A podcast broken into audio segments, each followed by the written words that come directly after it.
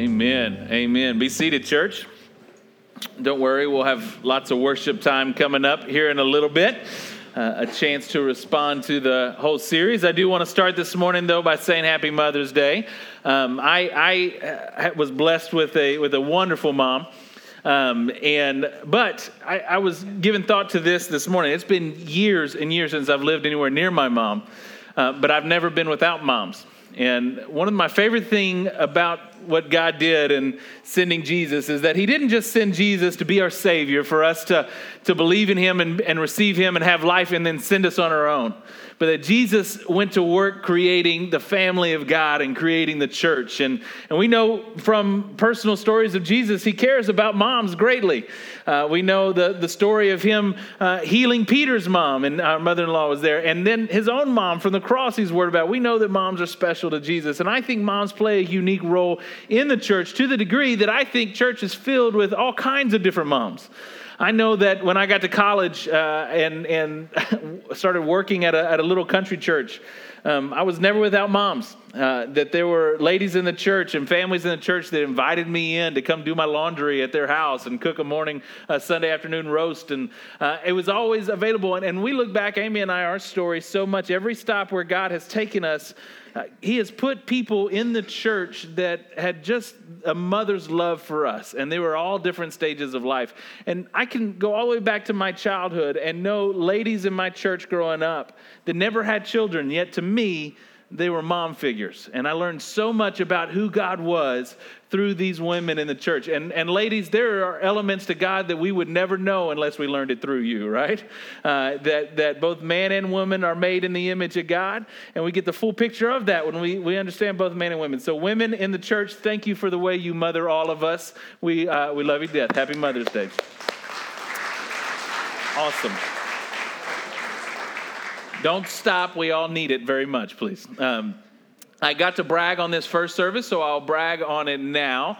Uh, they're still here in the in the courtyard making their, their way out. But several months ago in a sermon, I mentioned a, a young mom uh, who was pregnant, was on vacation. Uh, we had a connection uh, with them. They were from Indianapolis. They were on vacation out here over spring break. Had a complication. Had to go to the hospital and was told she would not get to go back home to Indianapolis. She would have to stay out here in San Diego uh, and and bring the baby to term here, bedridden that entire time. Well. Uh, God has been moving big time, and she was here this morning. Uh, her name is Megan Estelle. She's out in the courtyard, and she just got news that she gets to go back to Indianapolis tomorrow, and so she's awfully excited. It's very cool. Um, and so her her other two kids are here. Her parents are here. They're all excited. What an awesome Mother's Day gift for that family. But it's always fun to brag on God. When God doesn't listen to doctors and does his own thing is really kind of cool, right?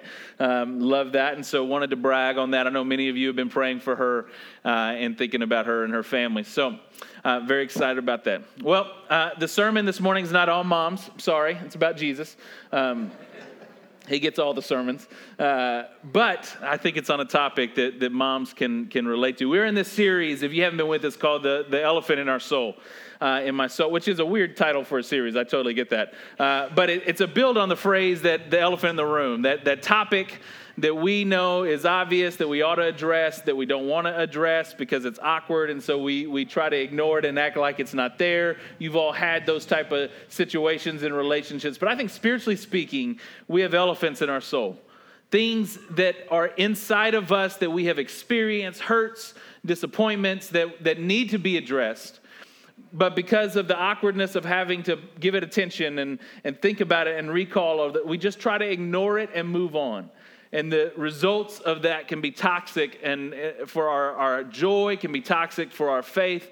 We started two weeks ago looking at, at the elephant of, of, of unforgiveness. This when you experience a hurt and somebody uh, has hurt you can't live on this side of heaven and not be hurt at some point and not have to forgive at some point. Some of us have major wounds and we don't want to forgive we don't, we don't want to let that person off the hook. We, we think they deserve uh, our anger at them. And so we hold on to this unforgiveness and it festers within us and it creates bitterness and it creates anger and has all sorts of results in relationships beyond that. Psychologists often call bitterness the most toxic of all human emotions. And it just erodes at your relationships. And, and so we, we talked about how that person may not deserve forgiveness, but neither do we. The whole message of the gospel is that God pours out forgiveness on us even though we don't deserve it, and we're called to return that in others. And so, in the power of Jesus' grace, I've been able to walk through with several of you and hearing your stories of hurts that you've experienced and, and what it's like to begin letting go of, of, of that within you and the forgiving of those people, and which is powerful stuff. If you if you didn't listen to that sermon, I'd encourage you to go back and catch it uh, if that's speaking down into you you. Last week we looked at disappointment, and particularly disappointment with God. Uh, because who do we turn to when the person that we're mad at is God Himself? When we don't like the way that something turned out, when we would rather Him have done something different, and he didn't do it. He didn't ask for our advice. He does it his own way. And our, when his timing doesn't match up with our timing, and we deal with this disappointment. And, and so uh, oftentimes we, we just leave it undealt with because we don't know what to do with that, or we think we, we can't tell God that we're mad at him. He might be mad at us in return if we do that. So we leave it lie in our soul, and, and, and it doesn't need elephants make terrible pets, right? Like they make a mess of things. And so you leave that in there, and it just it has its way with with our faith. And so we saw last week in the Psalms that actually there's m- multiple examples in Scripture of, of people being real with God, of, of being very honest with God, of, of being upset with Him. And God desires that honesty from us. And it's in that honesty that He begins to deal with it. So he may not leave us in that place of being upset with, He might deal with, but it, it's in that uh, He would prefer us to be honest and real than to fake our religion and go on and on with the real relationship. So, again, if you didn't hear that last week, I would encourage you to catch up. This week, we'll, we'll bring an end to the series. And we're going to look at, at something that I think all of us deal with in some capacity, and that's worry. Worry and, and anxiety. Um, and I know that, that moms in particular, I think, um, experience a level of worry that, that, that us as dads sometimes have trouble to connect with. I think God blesses moms with an empathy for their kids on a level that dads, we kind of feel like jerks that we don't have that level of empathy, right? Uh, I got to experience that in Amy and in the move and, and all the changes and just her, her empathy for her kids. And, you know, the dad side of me is like, rub dirt in it. You'll, you'll be good. Keep on going, right? Get up. and they needed a, a tender mom to love on them, and they had one. Yet that empathy oftentimes, when, when things get chaotic, can turn into deep worry for your kids and deep anxiety for your kids. But moms aren't the only ones that struggle with worry across the room, worry is something that all of us at some point or another have to deal with. What, when we don't know what, what tomorrow holds, when there are situations that are far beyond our control, I imagine each of us knows that emotion of that, uh, that weight of anxiety just leaning in on you, and you don't know what the solution is, and you don't know what's going to be. And so we oftentimes struggle with, with, with how to deal with this within faith because worry has a way of highlighting a highly uncomfortable question for Christians. And that's this Do you trust God? Do you trust God? Notice I didn't say, Do you believe God? Do you believe in God? I, I think belief in God and trust in God are two total different questions, right? Oftentimes we can believe in him, but we have great trouble trusting him. And we know we ought to. We sing the songs of trusting him. And yet worry has a way of highlighting, of going, nope, not in this area. I actually, God, don't know if you know what you're doing right now. Right? And it, and it becomes a challenge. But again, kind of like last week, who do we turn to when it's God that we're struggling trusting. And, and so uh, what happens is I think we just don't deal with that question at all. And instead we sit in the worry of all that. And again, it festers. And it has a way of just sapping our joy out of life because we are so anxious and so worried about what might be that we can't enjoy what is all around us, right? And so this morning we're, we're going to walk through dealing with anxiety. But as I as I opened up scripture and and wrestled with the different topics. There are multiple places in Scripture where anxiety and worry is dealt with because it's such a common human emotion that we experience. And so I decided that, that instead of just picking one of them, I picked three of them. And we're going to have a little mini sermonette on each of these Scripture passages because I think each of them highlight different reasons for our anxiety. And at the end of all of this, we're just going to have a time of worship where we take up God on His promise and we allow Him to step in and begin to do some things in our soul and free us from those anxieties. So that's where we're headed this morning. Let me say a prayer for us and, and then we'll get started on the first of the sermon. It's God, we come to you this morning having sung praises to you opening our mouths and, and, and asking for heaven to come down to, to declare how amazing your grace is, to say, Jesus, you are worthy. And now, God, we come before you and we are asking in Jesus' name for you to stir amongst us, for you to have your way here, that we might meet with you this morning, that the end goal be that when we leave this place, we, we trust you more, we love you more, God. And so we're asking for you to tear down the walls of defenses that we try to put up, God, of uh, we pray that you tear down the walls of pride that we try to put up and act like everything's okay, God, and you step in in your mercy and your grace and your power and you speak to us. May we leave this room more in love with you than when we came in. That is our prayer. In Jesus' name, amen. Amen. All right, let's start the first place Matthew chapter 6. Matthew chapter 6. Very famously in the, in the Sermon on the Mount, uh, Jesus deals with worry straight out. Um, Jesus preaching this mes- message in Matthew chapter 6, starting in verse 25, we'll carry it to verse 33. Therefore, I tell you, do not worry about your life. I love how easily he says that. Like, oh, okay, I'll just, I'll do that. I'll not worry. Um, do not worry about your life what you will eat or drink or about your body and what you'll wear? Is not life more important than food and the body more important than clothes? Look at the birds of the air. They do not sow or reap or store away in barns, and yet your heavenly Father feeds them. Are you not much more valuable than they? And who of you, by worrying, can add a single hour to his life? And why do you worry about your clothes? See how the lilies of the field grow. They do not labor or spin, yet I tell you that not even Solomon in all of his splendor was dressed like one of these.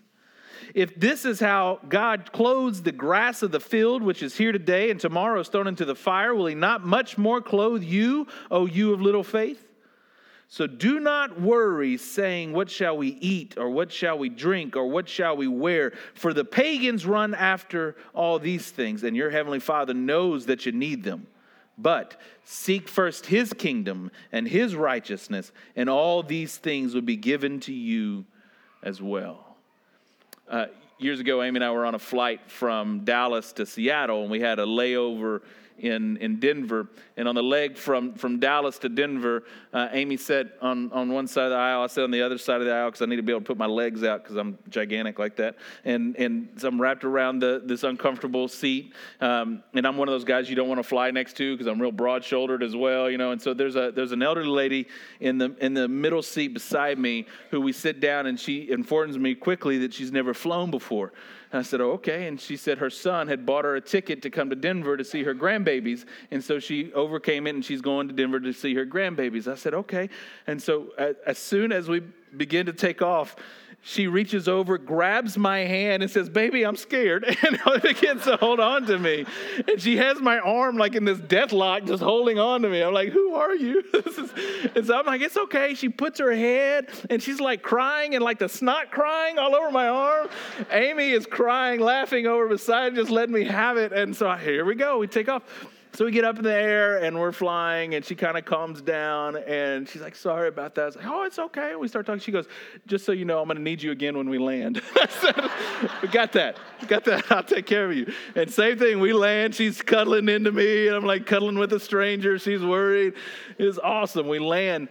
And then I let her out, and, and she goes in front, and we get up. And you know how the pilot comes out of the little pilot's cabin, whatever you call that, the cockpit, and, and, uh, and greets people. She stops and give, gives him this death stare, this like, she w- was drilling holes into him like i hate you. I, I you and she gets off and she's mad. You could feel the heat. And she was scared and it was that pilot's fault. Never mind that he'd been flying for years. He does this every day. Uh, but she was scared and it's his fault because frankly she didn't trust him to do his job well right? And she had language that i didn't know elderly ladies could have. It was awesome. I grandma needs to wash her mouth out right now. This is bad. She was mad. And I, I bring all that up to say this that there is a direct correlation with our trust of God and the peace we experience with God. And frankly, many of us, if we are honest, don't really trust God to do what He says He will do. And so, in the absence of that trust, almost like a sliding scale, when trust goes down, worry and anxiety goes up. And we just struggle with the pilot. Oh, we, we believe he's there. We, we, we have enough faith to think that. We just think at times he's really bad at his job. And look at, look at the promise, though, that Jesus is making. And this is no small promise. Jesus says, the next time you're outside and you're looking at the birds, or you see all the flowers right now, ask yourself if God will clothe the flowers that way and feed the birds, how much more will He take care of you, Jesus asks, because you are so much more valuable than birds in the air and flowers in the field. And yet, if He takes care of them, will He not take care of your needs? He asks. He says, instead, you run and you toil and you work, but does not God know that you need those things? And then he ends on this beautiful promise so seek first his kingdom and he will take care of you. And yet we often struggle because we don't believe that. I don't know if you will take care of me, God. It doesn't feel like you're going to take care of me. I can't see how you are going to take care of me, and, and we struggle in that. And we, we, how, how, God, are you going to provide a way where there is no way? And, and, and we, we wrestle with Him, taking Him up on, on this word of, of does God really provide? Does He really move? Can God really do what He says He's going to do? Can He? What do you think? Can God do the miraculous? Because if you say no to that, but you claim to believe in Jesus, you have a problem. Because the whole story of Jesus is that Jesus is the walking miraculous, right? That he overcame death itself. And that our living God now comes with this ability to provide for us. And so the question is can we trust Jesus to do what he said he would do? Looking at his people said, I will take care of you. I got to celebrate this with, with Growth Group this week uh, our second week of our growth group, and uh, so we're all getting to know one another. And first week, one of our one of our couples just very openly and uh, vulnerable just let us know, hey, they have a job, but it's a contract uh, job that sometimes works there, sometimes work isn't depending on the contract. And they were going through a season where work wasn't there, and three kids having trouble just making sure that food. So we prayed as a, as a growth group to, hey, God, would you provide work? And then this week we get to celebrate because out of the blue, a phone call is, is had, and there's work and, and food is on the table and things are there. God can make a way where there seems like there is, is no way, right? Do you believe that? You guys got to wake up. Because if you don't believe that God can do the miraculous, then why are we praying anyways, right? And this is ultimately the challenge. Because we work and toil and get after it because we're scared that God may not do what He says He's going to do. And I, I, want you to hear me that there's nothing work, uh, wrong with hard work. In fact, the New Testament makes the, the claim that Christians ought to be some of the hardest working people there are because of our, our gratitude for God providing us with health and God providing us with job, that, that our work ethic is a way to proclaim the goodness of Jesus, that people ought to see us and say, oh, they're working so hard. What is going on with that? That's some of the best employees I have, or that's the, the best agent I've ever had, or that's the best teacher I've ever had. And the work ethic that we have gives us the opportunity to point to Jesus. Work ethic is a beautiful thing when it's done with right motives as a worship act to God. But if with wrong motives, worship is not there, and instead, work ethic can become a terrible thing and become idolatry itself.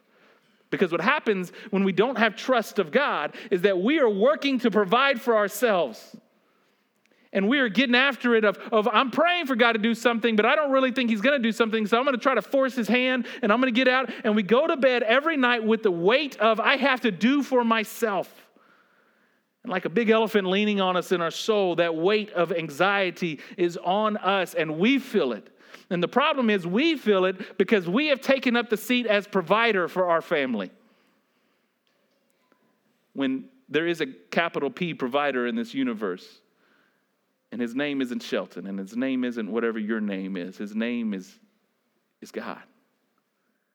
And when we pray, do we trust that he will do what he says he will do? That he'll provide? That doesn't change our work ethic. I'm not saying don't work hard, but I'm saying work hard knowing that he's the provider. I, uh, at 13, when, when my parents were going through the divorce, um, it wasn't just the hurt of, of the family s- splitting and all that happened there, but we also went through a terrible financial crisis of that season, which often comes along with divorce. And my dad lost his job and he had moved out and gone. And I remember sitting with my mom the day that she got word that the bank was foreclosing on the ranch that we had grown up on. And this was, my dad built that house with his own two hands. It was the, the house that all of us had been raised in, been our home for 10 years. And my mom hit the ground. And of course, I'm 13 years old and naive. I'm like, Mom, we'll just go get another house. I have no clue what that meant. She's a single mom school teacher, and her credit now is shot. I had no clue what credit was. The bank took it all. We couldn't keep it up. We had to go sleep on friends' couches. Three kids. Uh, you know how humiliating that is in a tiny, small town? And I remember sitting with my mom, and my mom just praying, going, God, I need you to do something. Well, there were two banks in my tiny little town. One of them had just foreclosed on us, and my mom has no credit. And out of the blue, I'm, as a kid, formative, as th- this was just huge, praying with my mom that God would provide. We get a call from the president of the other bank that we don't know that well at all. And yet he was on the school board and he knew of my mom. And he said, I don't care about your credit. We'll get you into a house. And he stepped in knowing the situation, and the bank lended us the money. We bought this tiny little shack of a house that needed all this work. Our church came in, we repainted the house, we did all this work. And I remember the first night sleeping in our house after having slept at our friend's house for weeks, and just tears on all of our eyes. And going, God can do what we can't see He's up to doing. And yet we have the audacity to look at him and say, Are you powerless? Where are you? Do you believe that God can provide for you? Do you believe that? I think at times we have to tell our own soul that, right? Saying, I believe this. He made a promise. Jesus made a promise that if I seek his kingdom, that he'll provide. And sometimes that provision is a job where there was no job, or it might be through the church and through friends, him just meeting your needs along the way until he, he gets around to answering the prayer in his timing. And there's trust all along that. And there are many of us that have that testimony, right? But ultimately, the question is do I trust Jesus to do what he says he would do? Check out the next little passage here Philippians chapter 4. Philippians chapter 4. I think the first question is do I trust God to provide? this I think has to do with with the thought processes we have. By the way, I'm going to make a promise to you. This is not the last time you hear me preach on this passage. It's one of my all-time favorite passages. Philippians chapter 4, starting in verse 4. Paul writes, Rejoice in the Lord always. I will say it again, rejoice, and let your gentleness be evident to all. The Lord is near. Do not be anxious about anything, but in everything, by prayer and petition, with thanksgiving, present your requests to God, and the peace of God, which transcends all understanding, will guard your hearts and your minds in Christ Jesus. Oh, it's beautiful stuff. I think my soul likes that one so, so much because I'm hungering for this peace that surpasses understanding, right? This peace that doesn't make sense. Do you know what peace makes sense? There is a peace that makes sense. It, peace that makes sense is, is the absence of problems, right? That makes sense that you got peace when there's no problems. Now, having said that, raise your hands if you got no problems, right? That doesn't exist on this side of heaven, which means if you're hunting for a peace that makes sense, you're hunting for something that doesn't exist. And so often we're praying, God, take away all of our problems. When God says, that's not how I roll, that's not how I provide peace. I don't take it by the subtraction of your problems, I give it through the addition of my presence into your life. And I provide a peace that doesn't make sense, that's in the middle of all the problems, like every human being. This is part of the Christian witness to the world around us. It's not that we don't have problems, it's, oh, I got problems like you got problems. The difference is I've got peace in the middle of my problems. And the world goes, that doesn't make sense. You go, I know. I know, but something has happened within my soul that I'm not freaking out right now. And I know my situation says I should be. I know that my situation says I ought to be anxious, but I'm not. Why? Jesus. There's a, a that, that surpasses understanding, that, that doesn't make sense. And how do we get that? Well, he says in verse 6 that, hey, don't be anxious by anything, but in everything by prayer and petition with thanksgiving in your heart, present your request to God. So he's saying pray about it, but he doesn't start there. Instead, he starts back in verse 4. Look what he says to do in verse 4 Rejoice in the Lord always. And just in case you didn't get it, I'll say it again. He says, Rejoice. Rejoice. See what happens when we have worries and anxieties are that oftentimes we, we get so fixated on what we don't have. And we, we, like a record on repeat, we put that song in our head of what we don't have, and it plays over and over and over and over again in our mind. And that song gets loud, and the size of our problem and our worry about what's not there gets bigger and bigger and bigger. And the antidote to that worry, Paul says, you want a peace that surpasses understanding, is take that record off and put a new one on. And instead, put rejoicing on and put it on repeat. The word rejoice literally means have joy again and again and again and again. Listen to the song. And what are we supposed to rejoice in? Not rejoicing that I'm awesome, rejoicing in the Lord, he says. So instead of focusing what we don't have and going to God out of fear about what we don't have, instead we are focusing on what we already have in the finished work of Jesus, which is mighty big. That says, I have been given a brand new identity that I am not sitting here in the midst of my problems who I was. I have been forgiven of everything. I have been adopted by the King. My bank account is filled with God's love in heaven. I am, I am a new person. I have the promise of the Holy Spirit. I have the family of God. I have God with me every day that I know that no matter the amount of shame or guilt that I carry, that's never going away. He is mine. I know I have eternal destination that is mine. I know what I have in Christ Jesus. Yeah. And the more that we rejoice in that, the more that we see that I am sitting in a mansion of blessing. How dare I cry in the mansion about my poverty of what I don't have? Right? We get so fixated on what's not in there currently that we lose sight of the blessings of what already is there. And so Paul says, Rejoice in the Lord always always and rejoice. Put that on repeat and let it play over and over and over again what has already been accomplished for me in Jesus. So if, if God never answers that prayer that I'm asking for the way that I want it to happen, if He never does that, it still doesn't change the fact that I am stinky wealthy in Jesus Christ, right? That, that, that doesn't change the fact that I am blessed beyond measure.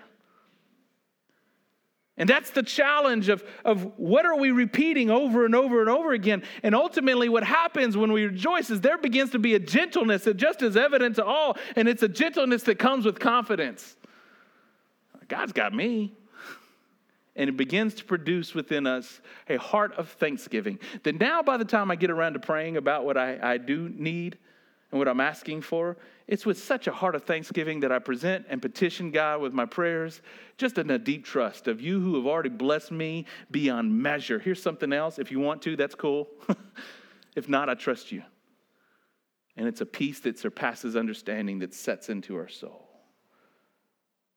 And so, this morning, maybe, maybe yours is a prayer that I just need the grace of God to help me trust in Him more.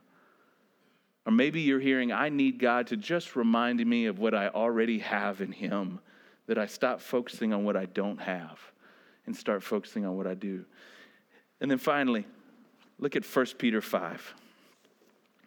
1 Peter 5, verse 7. Real simple. Cast all your anxiety on Him because He cares for you. I love that verse. I love that verse. Cast all your anxiety on him because he cares for you. It's at the end of Peter's letter to the church, and he's giving some, some just one line instructions to Christians. And in the middle of all these one lines instructions, he has just this one little instruction cast all your anxieties on him because he cares for you.